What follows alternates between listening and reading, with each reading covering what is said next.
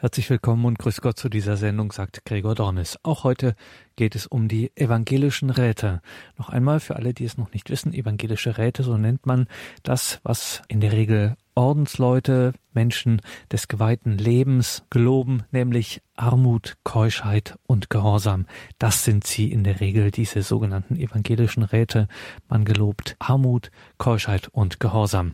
Und wie man diese evangelischen Räte in der Welt lebt, darüber hat der Legionär Christi, Pater Konstantin Balestrem, mal einen Einkehrtag gehalten im Noviziat der Legionäre Christi in Neuötting-Alzgern. Das ist unweit vom berühmten Wallfahrtsort Altötting in Oberbayern entfernt. Evangelische Räte in der Welt gelebt, Pater Konstantin Balestrem. Also in diesem zweiten Impuls möchte ich gerne eingehen auf die anderen beiden evangelischen Räte, sogenannten evangelischen Räte, auf den der Keuschheit und den des Gehorsams. Zuerst über den evangelischen Rat der Keuschheit. Wir haben vorhin schon gesagt, dass Gott immer, wenn er seine Schöpfung betrachtet hat, gefunden hat, dass sie gut war. Nur einmal sagt die Bibel, dass sie sehr gut war. Und zwar, nachdem er den Menschen erschaffen hatte. Er sah, dass es sehr gut war. Er hatte den Menschen geschaffen nach seinem Abbild, ihm ähnlich, und wollte, dass er teilhabe auf eine besondere Weise an seiner Güte und an seiner Liebe. Er wollte, dass er fähig sei, ihn zu erkennen und zu loben und als Krönung der Schöpfung bewusst zu sein seiner, seiner der Tatsache, dass er geschaffen ist, dass er geliebt ist und wieder Gott zu lieben als Antwort zusammen mit der ganzen Schöpfung. Und das war sehr gut und das ist tatsächlich sehr gut. Und Adam war also geschaffen und stellte fest, dass er sich nicht wohlfühlte. Er war begabt mit allen möglichen Gaben der Natur und auch der Übernatur. Er hatte so ein klares Urteilsvermögen, dass er jedem Tier nach seinem Wesen den Namen geben konnte.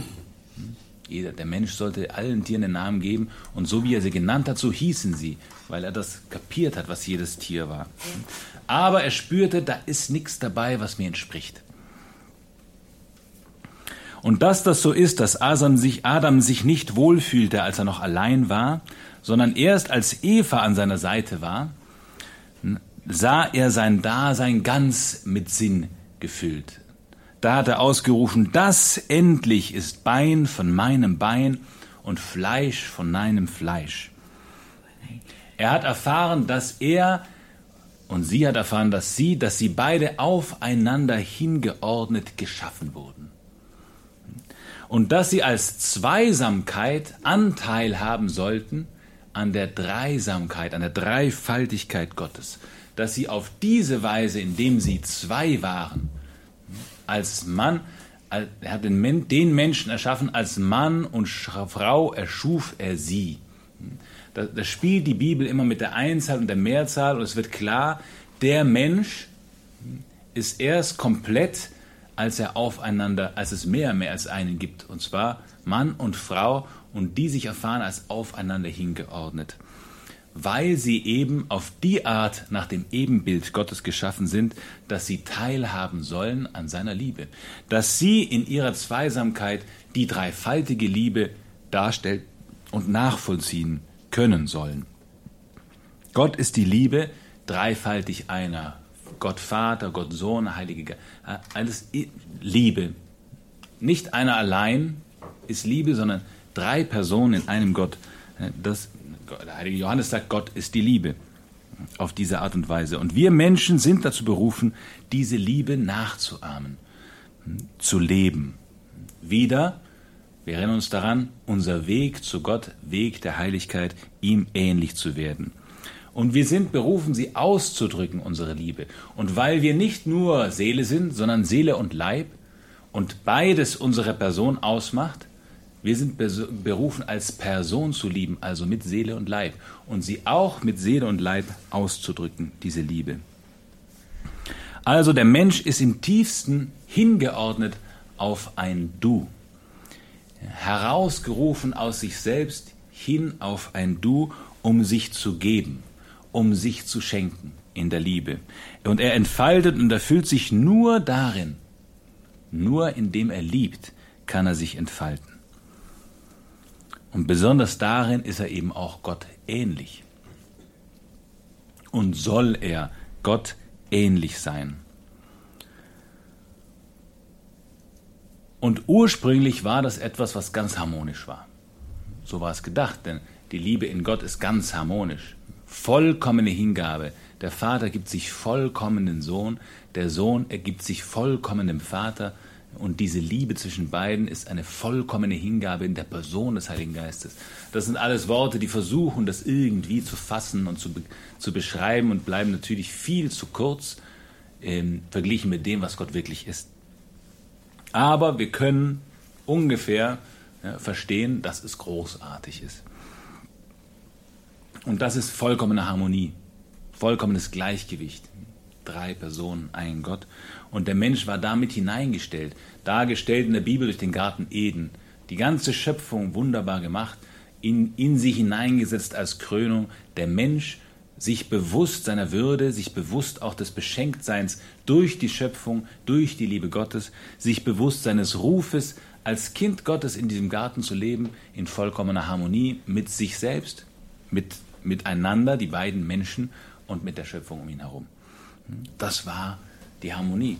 Wunderschön dargestellt und wunderschön vorgestellt, wenn wir uns das vorstellen, nicht?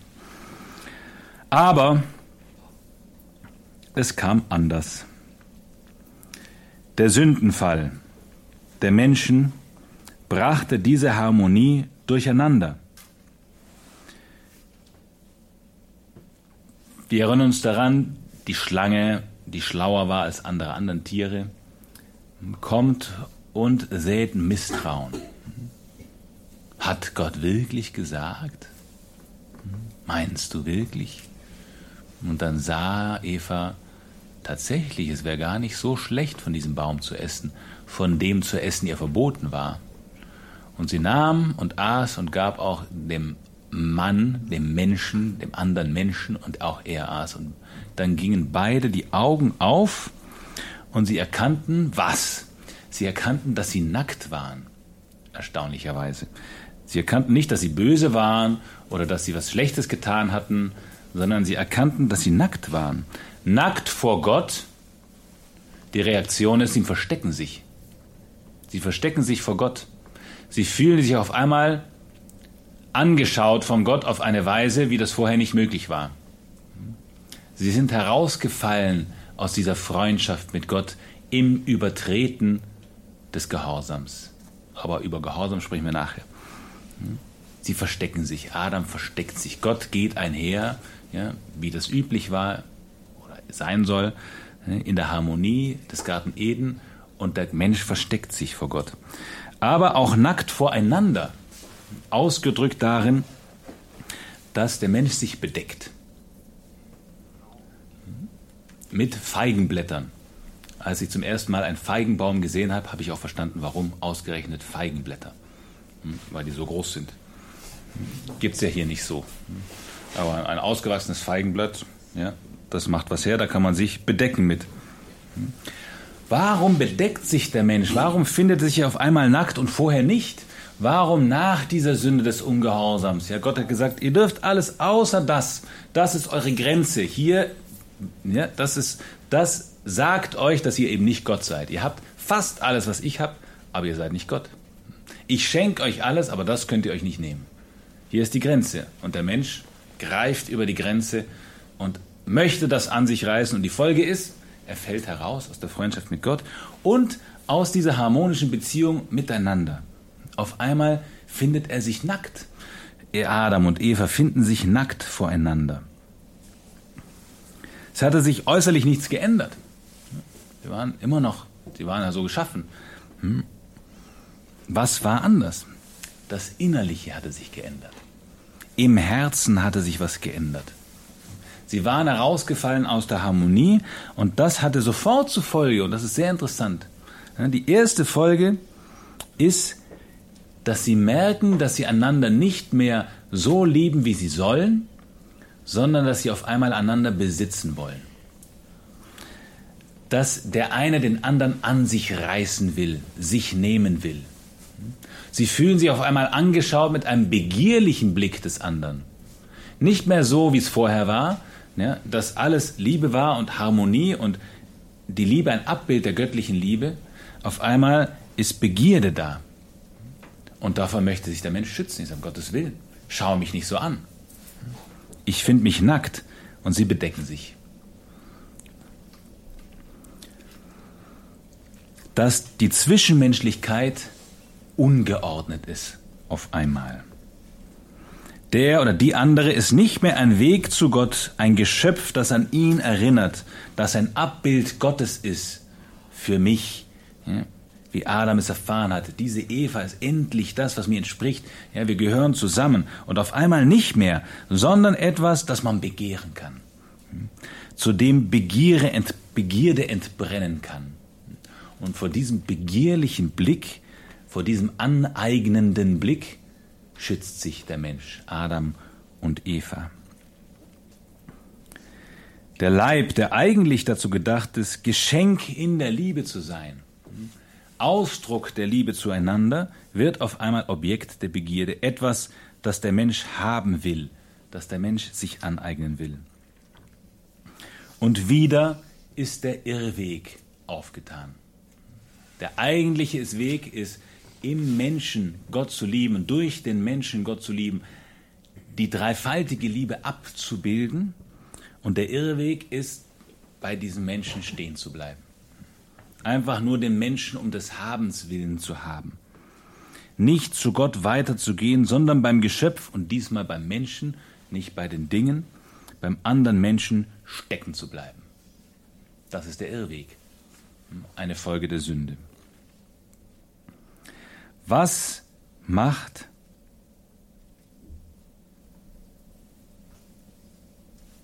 Jesus?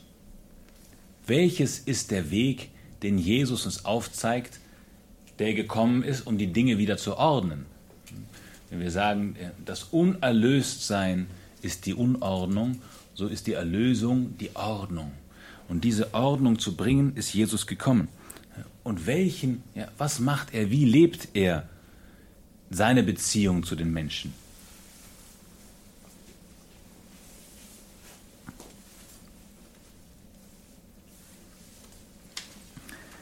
Er lebt im Stand der Ehelosigkeit. Er wählt für sich den Stand der Ehelosigkeit. Er möchte ganz frei sein, ganz Hingabe. Er möchte diese ursprüngliche Berufung des Menschen wieder deutlich machen. Du bist geschaffen, dich hinzugeben. Er wählt freilich einen ganz besonderen Mensch, einen besonderen Weg. Der, der, Weg der Ehelosigkeit ist ein besonderer Weg. Aber was für ihn klar ist, ist, ich bin Geschenk. Auch mit meinem Leib und tatsächlich hat er auf eine ganz besondere Art und Weise dieses Geschenk seines Leibes vollzogen in der Eucharistie. Schenkt sich uns ständig. Seiner Braut, der Kirche, schenkt er sich ständig im Leib und Blut, Seele und Gottheit in der Eucharistie ganz und gar. Das ist ein besonderer Weg. Aber was klar wird, ist, er benutzt die Menschen nicht. Er bindet sich nicht an Menschen und er möchte nicht Menschen besitzen, sondern er möchte Menschen befreien. Und um das zu tun, möchte er sich schenken. Und daraus, oder was in ihm und um ihn herum gelebt wurde, darin sieht die Kirche diesen Rat der Keuschheit. Keuschheit als eine Tugend. Tugenden sind in unserem Leben dazu da, Ordnung in die Unordnung zu bringen. Und das ist ein Rat. Wenn du zu Gott kommen möchtest, schau dir das an, wie es Evangelium geraten wird und lebe keusch. Nicht unbedingt ehelos, aber lebe auf jeden Fall keusch. Die Tugend der Keuschheit ist nämlich dazu da, Ordnung in diese unordentlich gewordenen zwischenmenschlichen Beziehungen zu bringen das Miteinander, besonders von Mann und Frau, wieder zu ordnen und den leiblichen Ausdruck der Liebe wieder zu ordnen. Also Gott über alles zu lieben und die Menschen in der richtigen Ordnung, als Geschöpfe Gottes, die von ihm kommen und auf ihn hinweisen. Das möchte die Keuschheit erreichen. Dazu ist die Keuschheit da, als Tugend. Und je nach, nach dem eigenen Stand. Es gibt da den oder die Unverheirateten, berufen, alle Menschen zu lieben, sich allen zu schenken, aber nicht leiblich.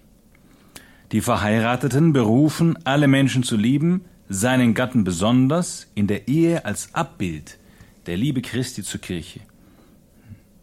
Das sich schenken findet hier auch einen leiblichen Ausdruck, einen geordneten leiblichen Ausdruck. Und dann gibt es die Jungfräulichen um des Himmelreiches willen.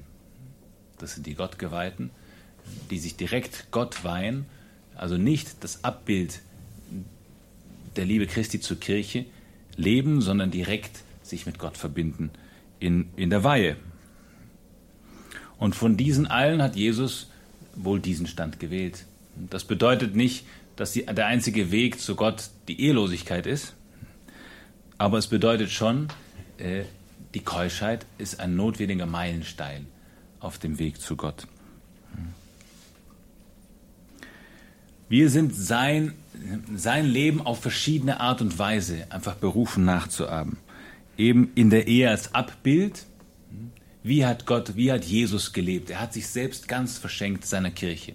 Seiner Kirche den ganzen Menschen. Seiner Kirche dem neuen Volk Gottes, das er herausruft aus dem Ungeordnetsein in der Nicht, im Nicht-Erlöstsein und und hineinstellen möchte in die Heilsordnung Gottes. Und dieser Kirche, diesem Volk Gottes möchte er sich ganz schenken als Bräutigam. Ja, das sind große Geheimnisse, aber die Ehe möchte das abbilden. Christus, der sich seiner Kirche schenkt, die Kirche, die, sie, die sich Christus schenkt. Die Ehe als Abbild, die geweihte Ehelosigkeit als Nachahmung. Als Nachahmung des sich Schenkens. Dass die Kirche sich ganz und gar Christus schenkt, direkt dem Bräutigam der Kirche. Und wer einfach jungfräulich lebt, in der Rolle der Kirche vielleicht, ohne das Abbild der Ehe. Ich schenke mich, ja, ich schenke mich Jesus. In jedem Fall aber auf das göttliche Du hingeordnet. Auf das göttliche Du hingeordnet, mit ihm verbunden. Entweder direkt im gottgeweihten Leben oder durch den Ehegatten oder im jungfräulichen Leben, aber immer auf das göttliche Du hingeordnet. Das möchte die Keuschheit erreichen. In jedem Fall und in jedem Stand. Also eine, ein Rat, ein Weg, der Ordnung bringen möchte in die Unordnung der Welt. Ähm, und jeder erfährt es auf seine eigene Weise. Die Welt freilich schlägt ganz andere Wege vor. Und es ist eigentlich sehr gemein, weil immer wenn, sagen wir mal, etwas Unkeusches oder etwas, was nicht geordnet ist, vorgeschlagen ist, und das auf ganz subtile Art und Weise, immer wenn der Körper zum Objekt gemacht wird, wird ein Mensch zum Objekt gemacht. Immer wenn irgendwie auf irgendeine Weise hm, nur das Sinnliche angesprochen wird, wird ein Mensch missbraucht, eigentlich. In der Werbung können Sie das sehen, im Fernsehen, ähm, überall. Es ist sehr versinnlicht, die Welt, in der wir leben. Und es ist eigentlich sehr traurig, sehr gemein, weil es ist gar nicht, entspricht gar nicht der Liebe. Und dann wird von allen möglichen, ja, in allen möglichen Tönen wird von Liebe gesprochen und dies und jenes. Und, ja, aber das, der eigentliche Weg der Liebe und die Berufung zur Liebe ist was unglaublich Großes und auch etwas unglaublich Großartiges. Der ursprüngliche Plan Gottes für den Menschen den er geschaffen hat, aufeinander hingeordnet, damit er an der heiligsten Dreifaltigkeit teilhat in seiner Liebe, damit er sich gegenseitig sich schenken kann, auch im Leib, als Mensch, ganz und gar als Person. Ja, das ist was Großartiges. Und das zu missbrauchen ist tatsächlich sehr traurig und sehr böse auch. Also da hat der Teufel wirklich ordentlich Unordnung hineingebracht in die Schöpfung, gerade in den zwischenmenschlichen Dingen. Das Heiligste eigentlich, ja, dass der Mensch sich, sich schenken kann, ja, wird kaputt gemacht und mit Füßen getreten und verachtet und missbraucht und alles Mögliche. Und dann wird groß geschrien über Missbrauch und alle möglichen Dinge, hm, aber es wird promoviert. Muss, muss man ehrlich sagen. Und, und dann, okay, okay, welchen Weg sollen wir dann gehen? Was ist der evangelische Weg? Welcher Rat wird uns gegeben? Ja? Liebe, aber Liebe wie Gott. Und will, sei nicht der, der besitzen will, sei nicht die, die besitzen will, sondern liebe die Menschen, ja, frei wie du bist, in der Ehe mit leiblichem Ausdruck, außerhalb der Ehe ohne leiblichen Ausdruck. In der Ehelosigkeit, in der gottgeweihten Ehelosigkeit durch den Zölibat auch ein leiblicher Ausdruck für Liebe.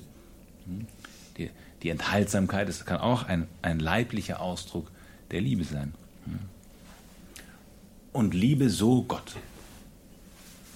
Dann ist die Sache geordnet. Dann ist die Sache heilig. Zur Heiligkeit berufen sind wir. Früchte dieses Rates oder dieser Tugend. Man liebt reinen Herzens. Das ist die große Sehnsucht für unser Herz, rein zu lieben, selbstlos zu lieben. Man liebt wie Gott, selbstlos, bedingungslos, fruchtbar. Eine reine, eine heilige Liebe, ja, nach der möchten wir streben. Und das ist das, was unser Herz auch befreit vor der Sklaverei der Begehrlichkeit. Man merkt, dass äh, wenn das, wenn das Herz nicht rein und geordnet ist in dieser Hinsicht, dann ist immer irgendeine Fessel da.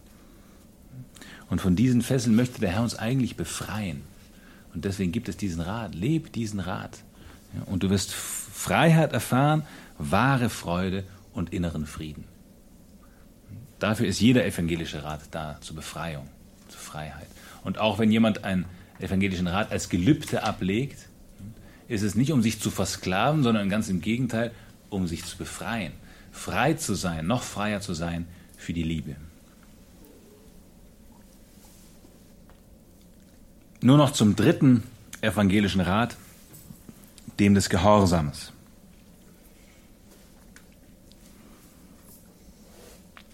Gott hat den Menschen mit Freiheit beschenkt.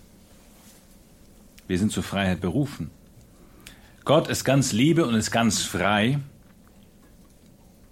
Es kann keine Liebe geben ohne Freiheit. Also kann es auch keine Berufung zur Liebe geben ohne Freiheit. Gott kann uns nicht zur Liebe berufen und uns aber unfrei machen. Liebe verlangt Freiheit, denn Liebe ist immer freiwilliges Geschenk. Gerade in der Freiheit macht Gott uns ihm ähnlich. Er ist ganz frei und möchte uns teilhaben lassen an dieser Freiheit. Also ein Geschenk, um lieben zu können. Wenn man lieben müsste, wäre es keine Liebe mehr. Liebe ist immer ein freiwilliges Geschenk. Die Möglichkeit, die Fähigkeit, das Gute wählen zu können und nicht tun zu müssen. Wenn wir was Gutes tun, tun wir es freiwillig. Also nicht gezwungen. Und das macht das Gute so schön, macht das Gute zu einem Akt der Liebe. Also nicht eigentlich dazu da, das Böse zu tun. Dazu ist die Freiheit nicht da. Natürlich beinhaltet sie das, wenn ich das Gute tun kann, kann ich es auch nicht tun. Das ist die Kehrseite, aber dazu ist die Freiheit nicht da im Grunde. Freiheit bedeutet also nicht zu tun, was man will, sondern Freiheit bedeutet, das Gute tun zu können. Freiwillig mit der Kehrseite, es auch nicht tun zu können, leider. Und das Gute ist immer das, was uns am meisten entspricht, was dem Plan Gottes am meisten entspricht, also was unserer Natur als Menschen im Plan Gottes am meisten entspricht, unserer Gottesebenbildlichkeit. Ursprünglich lebte der Mensch ja in Harmonie mit seiner Natur, alles war in Ordnung, er hatte seinen Platz in der Schöpfung, er lebt in Harmonie mit der Schöpfung um ihn herum und mit Gott und seinem Plan. Aber, wie wir schon gesagt haben, die erste Sünde selbst war ein Akt des Ungehorsams im eigentlichen Sinn. Das, was Gott verboten hatte, das Einzige, was Gott verboten hatte, tut der Mensch. Der Baum, das Gebot, die Grenze, ähm, ein Akt des Ungehorsams. Ich tue trotzdem, was mir verboten ist. Ich will einfach sein wie Gott die Schlange hat mir das versprochen. Natürlich war es eine Lüge. Und tu's aus Misstrauen. Und die Folge davon ist, dass wir in der Unordnung lieben, in der Unordnung leben. Wir finden sie in uns und um uns herum durch diesen Akt des Ungehorsams. Dadurch, dass, dass ein Mensch, der erste Mensch, nicht gehorsam war. Also kam Unordnung durch den Ungehorsam in die Welt. Die Berufung ist aber geblieben, die Berufung zu werden wie Gott, ihm ähnlich zu sein, bei ihm zu sein, dem Plan Gottes zu entsprechen, auch dem Plan Gottes über dem Menschen zu entsprechen. Nur müssen wir uns jetzt sehr anstrengen, um diesen Plan überhaupt zu erkennen und auch anstrengen, um ihm zu folgen und ihm zu gehorchen. Im Paradies war es kein Problem. Hier außerhalb von Eden, jenseits von Eden, gibt es dieses berühmte Lied. Ähm, da ist es sehr wohl anstrengend, weil wir in diese Unordnung geraten sind.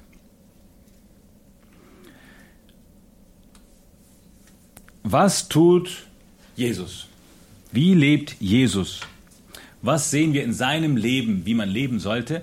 Man sieht eben auch, neben der Armut und der Keuschheit sieht man den Gehorsam. Und vielleicht, ganz bestimmt, ist das der höchste oder der krönende der drei Räte. Es ist das, wodurch er uns ganz besonders und spezifisch erlöst hat. Denn durch den Ungehorsam kam die Sünde in die Welt, kam die Versuchung, Leiden, Tod, Krankheit, alles das kam in die Welt. Die Unordnung schlechthin, in der wir leben, das Gebrochensein, das Ungeordnetsein, das kam durch den Ungehorsam. Und er holt es wieder heim in die Heilsordnung des Vaters durch seinen Gehorsam. Die zweite Person der Dreifaltigkeit, als sie Mensch wird. Wie sieht es aus? Was passiert, wenn Gott Mensch wird auf einmal? Ja, es sind ja drei Personen, ein Gott und eine dieser Personen springt vom Himmel auf die Erde, hm, wenn man so sagen darf, und ist aber immer noch Gott. Wie schafft ein Gott Mensch, Jesus Christus, es, Mensch zu sein, aber gleichzeitig Gott?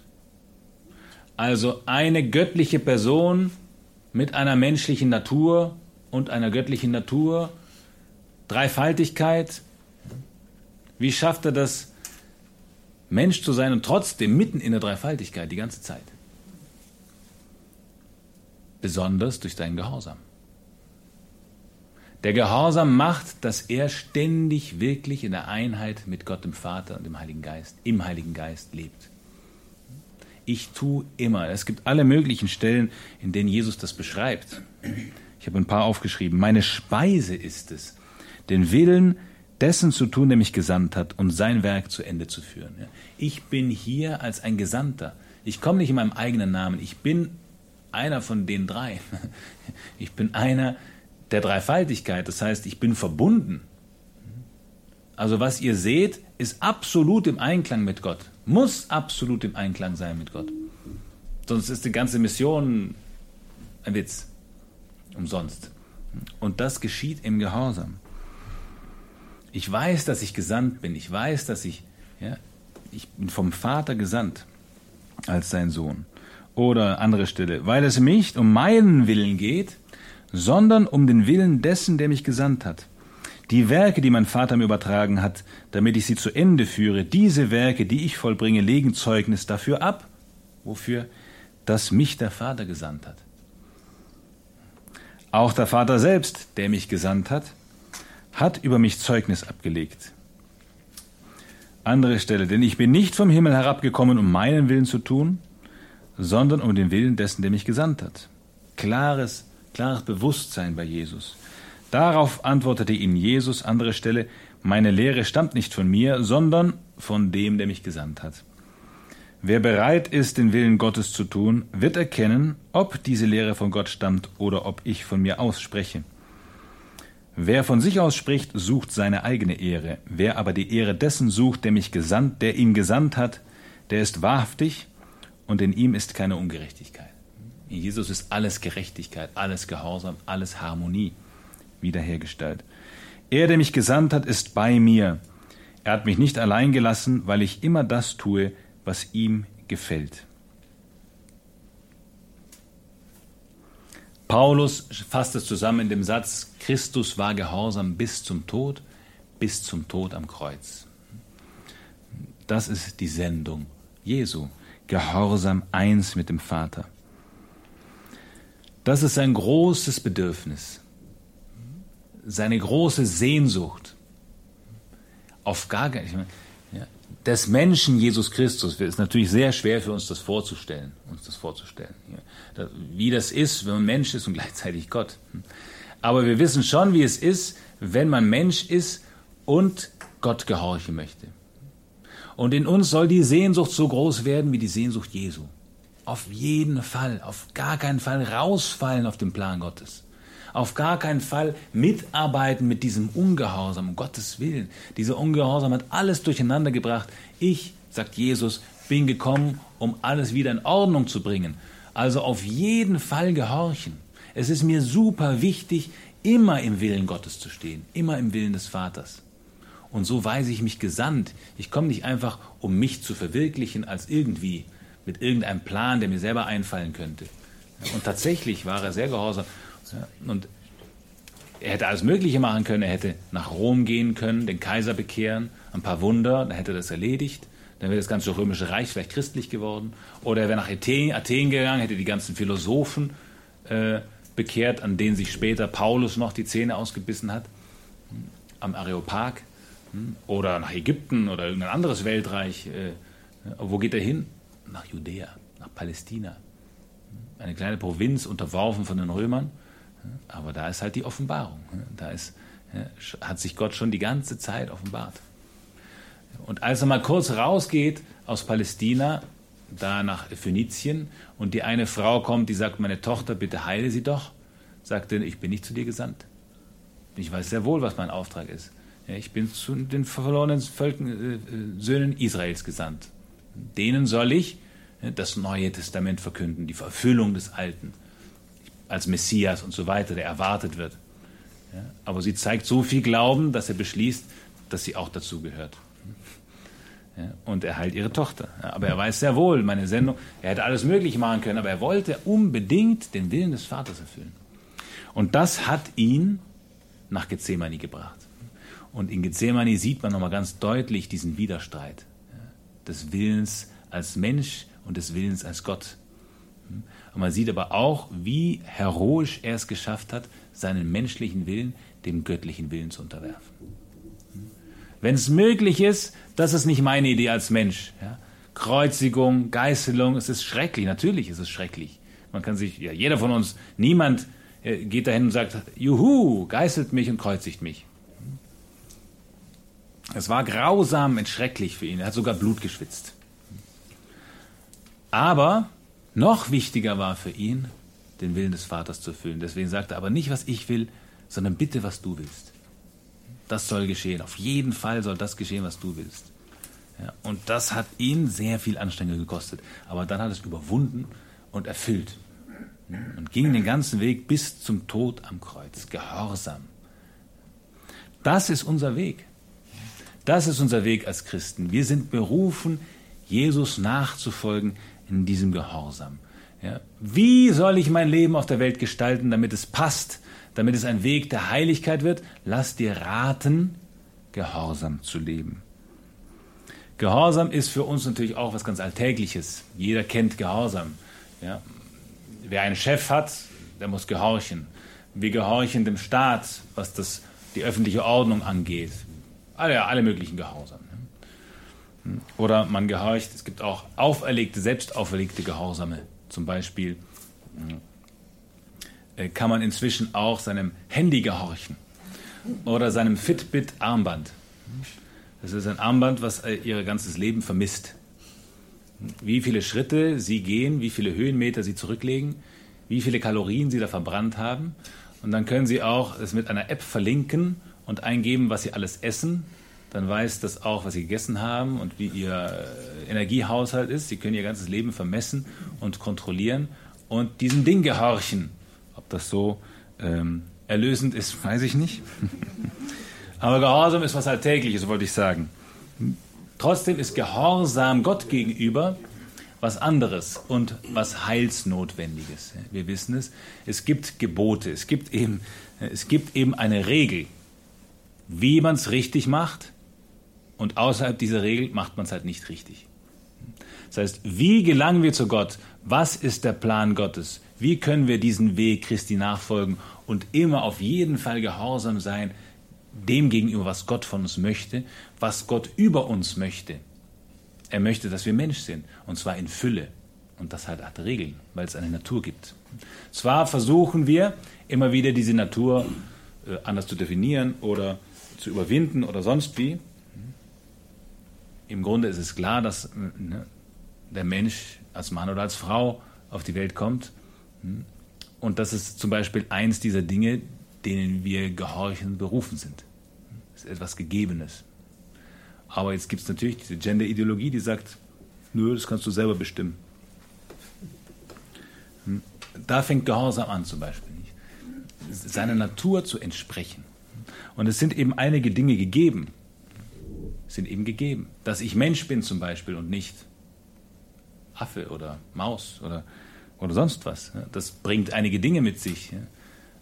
Der Mensch kann einige Dinge essen und andere nicht, dann stirbt er halt. Gift soll er nicht essen. Das ist, aber eben, es gibt Regeln. Und zu diesen Regeln gehört eben, oder diese Regeln beschreiben den Plan Gottes, den Weg des Gehorsams. Es gibt diese ganz natürlichen Dinge, aber eben auch äh, das, was die zehn Gebote beschreiben zum Beispiel. Es entspricht dem Menschen, Gott zu ehren. Es entspricht dem Menschen, nicht zu stehlen, seinen Nächsten nicht zu schädigen, den Nächsten des Nächsten, also den anderen nicht zu begehren, äh, einfach so. Es entspricht dem Menschen nicht zu lügen. Es entspricht dem Menschen, Vater und Mutter zu ehren zum Beispiel. Das sind alles Beschreibungen dessen, was halt der Weg des Menschen ist. Zehn Gebote, Jesus Christus selbst natürlich, die eigentliche Offenbarung Gottes, seine Lehre, seine ganze Gestalt. Zu finden in der Heiligen Schrift aufgeschrieben, zu finden, aber auch in der Kirche, im Katechismus, hm, Christus auf unsere Zeit angewandt.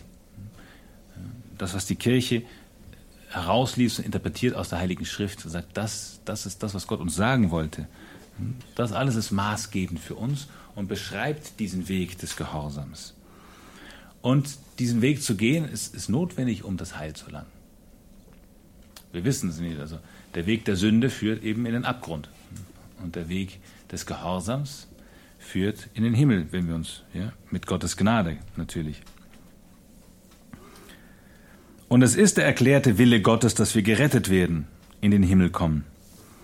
Also ist der Weg, der, den Gott vorgezeichnet hat in Jesus Christus, es ist der Weg der Nachfolge, Christus immer ähnlicher zu werden. Er ist der, der die Regeln bestimmt und wir sind berufen zu gehorchen. Deswegen Lass dir geraten sein, gehorsam zu leben. Evangelischer Rat des Gehorsams. Bemüht, ein gottgefälliges Leben zu führen. Wenn uns das gelingt, oder je mehr uns das gelingt, desto mehr haben wir die Gewissheit, dem Willen Gottes zu entsprechen, Gott wohlgefällig zu sein. Dass wir sagen können, es ist gut, dass ich hier bin und es ist gut, dass Gott zufrieden ist mitwirken an der Erlösung, im Einklang stehen mit dem Willen Gottes. Ja, das wiederum gibt Freiheit. Freiheit im Herzen, in der Seele, im Herzen, im, im Geist. Freiheit zu dienen und zu lieben und gibt Frieden in die Seele. Ich kann sicher sein, es ist in Ordnung. Gott ist da, ich bin im Einklang mit Gott, das macht mich zufrieden. Natürlich ist es auch schwer, diese Räte zu leben. Es ist nicht einfach. Und Ordensleute, die diese Gelübde ablegen in den evangelischen Räten, tun das nicht, weil es einfach ist. Wenn es einfach wäre, müsste man es nicht geloben. Es ist was Schweres, aber es ist was Heilbringendes und es ist eben unser Weg der Heiligkeit in der Nachfolge Christi hin zu Gott und hin in den Himmel. Das war Pater Konstantin Balestrem von den Legionären Christi mit Gedanken zu den sogenannten evangelischen Räten, wie man die in der Welt lebt. Die Armut, die Keuschheit und der Gehorsam. Diese beiden Impulsvorträge, die wir hier im Programm gehört haben, die können Sie auf einer CD nachhören. Die gibt es auch in der Horeb Mediathek, horeb.org beziehungsweise in der Radio Horeb App kann man das dann genau nachschauen. In den Details zu dieser Sendung übrigens gibt es auch einen Link zum Veranstaltungskalender der Legionäre Christi beziehungsweise des Laienapostolats Regnum Christi. Deutschlandweit finden da viele Veranstaltungen statt, nicht nur in Neuötting-Alzgern nahe Altötting.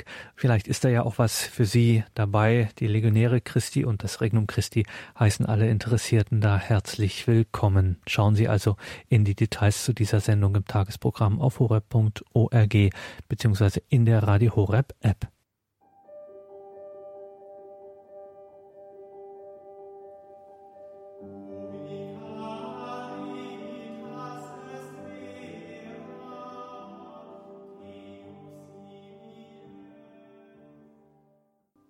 Willkommen zurück in der Credo-Sendung, sagt Gregor Dornis. Wir haben noch ein bisschen Zeit, bis es weitergeht mit der Reihe Nachgehört um 21.30 Uhr. Hören wir noch eine kleine Betrachtung der Publizistin Isabel Lütz.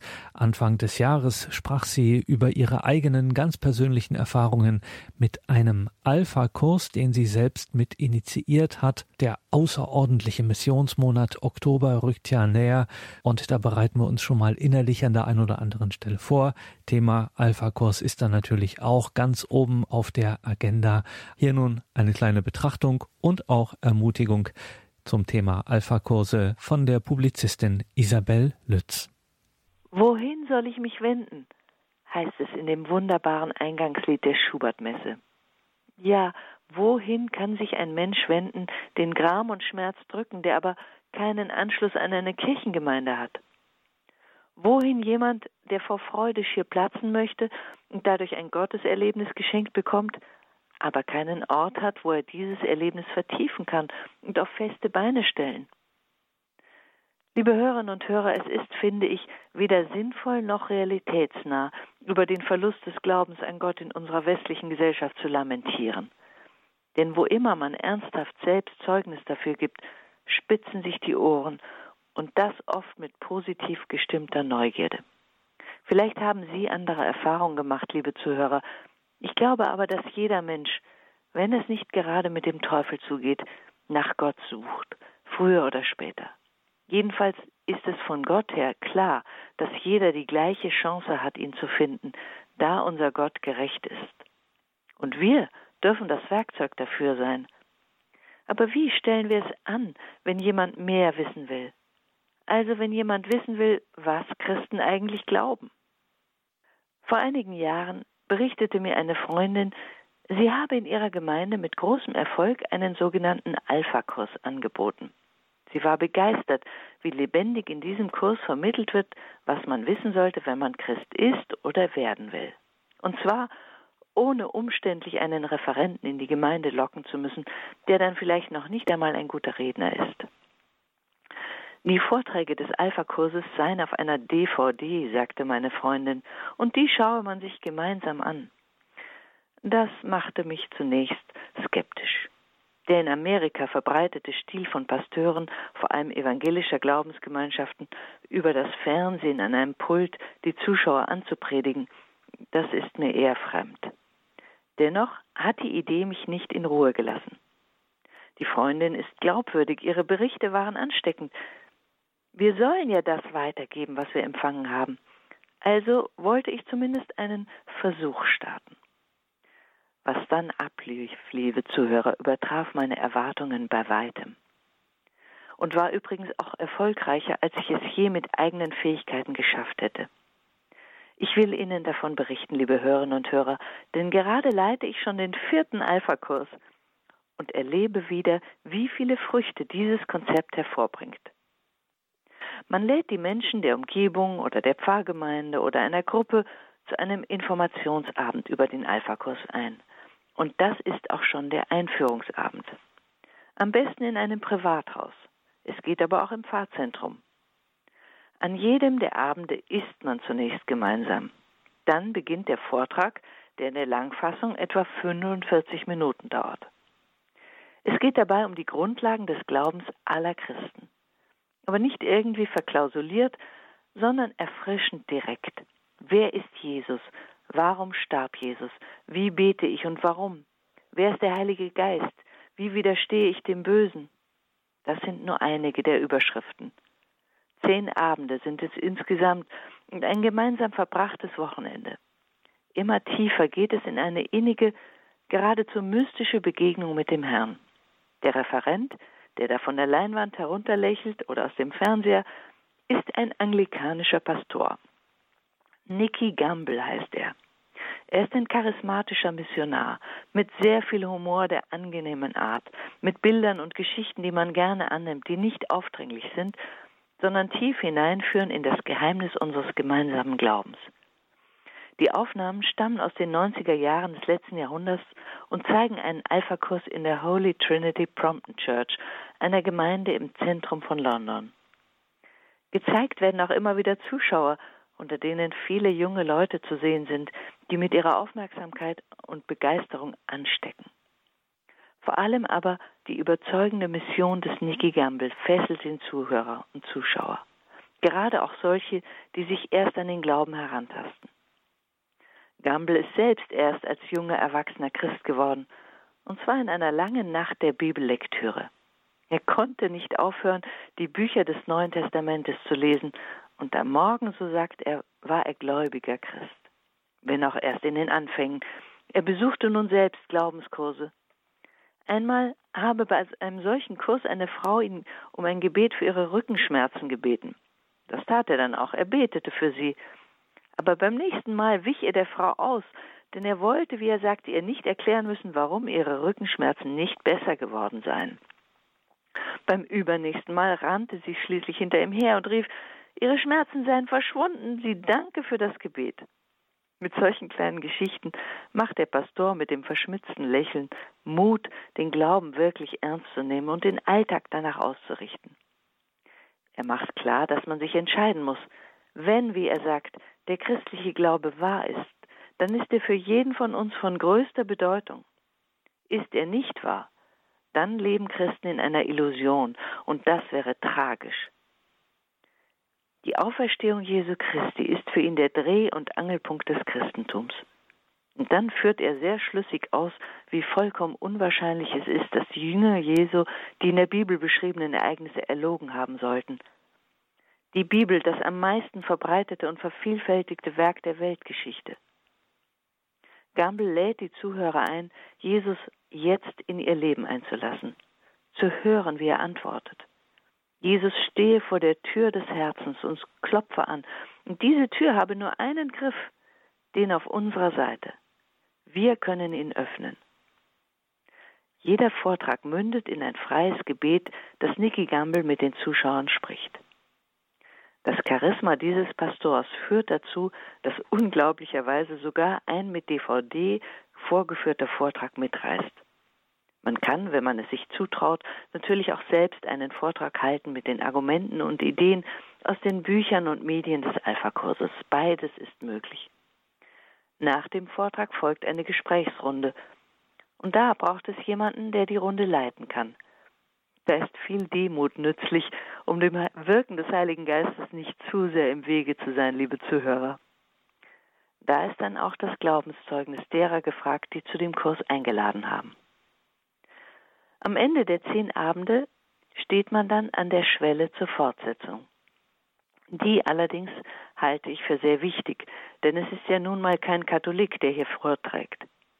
Ich habe mich da an einem Buch gehalten, mit dem Johannes Hartl, Gründer des Augsburger Gebetshauses, in den katholischen Glauben einführt.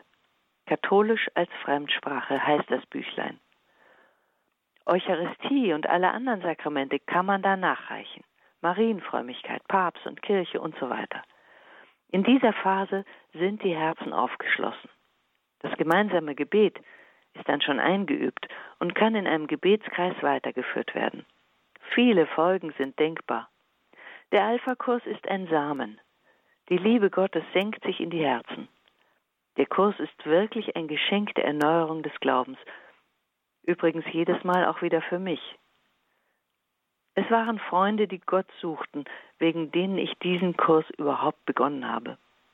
weil es einen ganzen Verein gibt, eine Website von Alpha Deutschland, bei der man seinen Kurs anmelden kann, stoßen möglicherweise auch Fremde dazu. Dieser Weg hat uns jetzt zwei Menschen beschert, die gerade aus dem Atheismus erwacht sind und mit ihrer neuen Entdeckung uns, die wir schon irgendwie geglaubt haben, mitreißen. Es gibt so viel zu tun für die geistliche Neugierde der Menschen um uns herum. Und auch mit Hilfe des Alpha-Kurses kann man dem Aufruf Jesu, allen Völkern das Evangelium zu bringen, unvermutet, einfach und direkt gerecht werden. Isabel Lütz war das, die Publizistin aus Bornheim in der Nähe von Bonn, sprach in einem Beitrag hier bei uns Anfang des Jahres über ihre Erfahrungen mit einem Alpha-Kurs. Damit geht diese Sendung für heute zu Ende. Danke Ihnen allen fürs Dabeisein, für Ihre Verbundenheit mit Radio Horeb und Radio Maria. Bleiben Sie jetzt dran um 21.30 Uhr zur Reihe nachgehört und dann natürlich um 21.40 Uhr müssen Sie mit dabei sein, wenn wir hier alle verbunden sind zum gemeinsamen Nachtgebet der Kirche zur Komplet. Danke für all Ihre materielle und geistliche Unterstützung, dass Sie diese Gebetsfamilie, diese Gemeinschaft des Radios überhaupt erst möglich machen.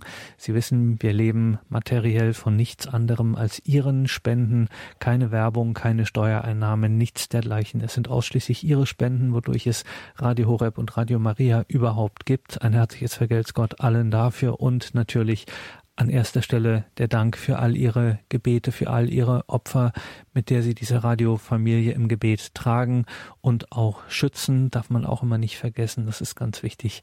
Einen gesegneten Abend und eine behütete Nacht wünscht Ihr Gregor Dornis.